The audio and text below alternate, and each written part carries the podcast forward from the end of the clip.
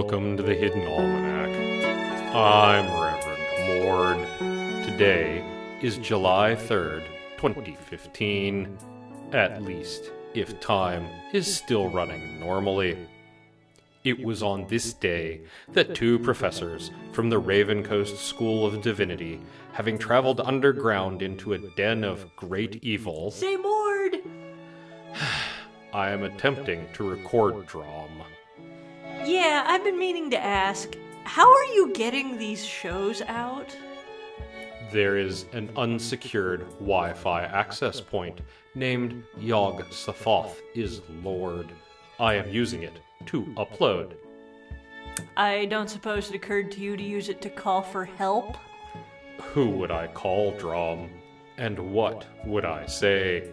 Pardon me, but I am in an underground cave system infested by blighted cultists attempting to locate unpaid interns who I believe are being sacrificed to a new rising dark god. Well, when you say it like that, it just sounds stupid. No one will believe us, Drom, except our colleagues, and you know what they're like. I've got a niece in Echo Harbor. I'm sorry to hear that. I mean, she'd believe us. Indeed, and if she were not being turned into a moth or stuffed into the leg of a wicker man, do you think she would be able to help?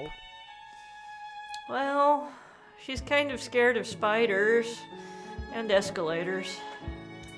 I believe we have the situation under control, Drom.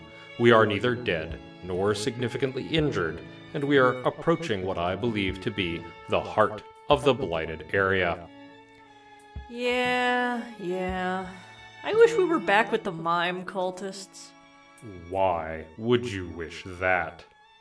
There's good eating on a mime! Drom, that would be cannibalism. No, it wouldn't. I'm not a mime. And anyway, I'm out of trail mix. I told you not to give it all to the toad. He looked sad. Anyway, is there a saint for when you're underground looking for interns and you're out of trail mix? Yes, it is Saint Inglorian. However, her feast day is not until fall. Today is the feast day of Saint Malik, patron of small bits of glass. Saint Malik was martyred by being flung through a stained glass window at the nearly finished cathedral of Saint Peter. The window had to be replaced at extraordinary expense, and the builder said that if they had to replace it, they might as well get a patron saint out of it. This practice is frowned upon in modern hagiography, but those were simpler times. Yeah, maybe we should pray to Saint Inglorian or the Madonna of Leaves. Believe me, I have been. The Hidden Almanac is brought to you by Red Wombat Tea Company, purveyors of fine and inaccessible teas.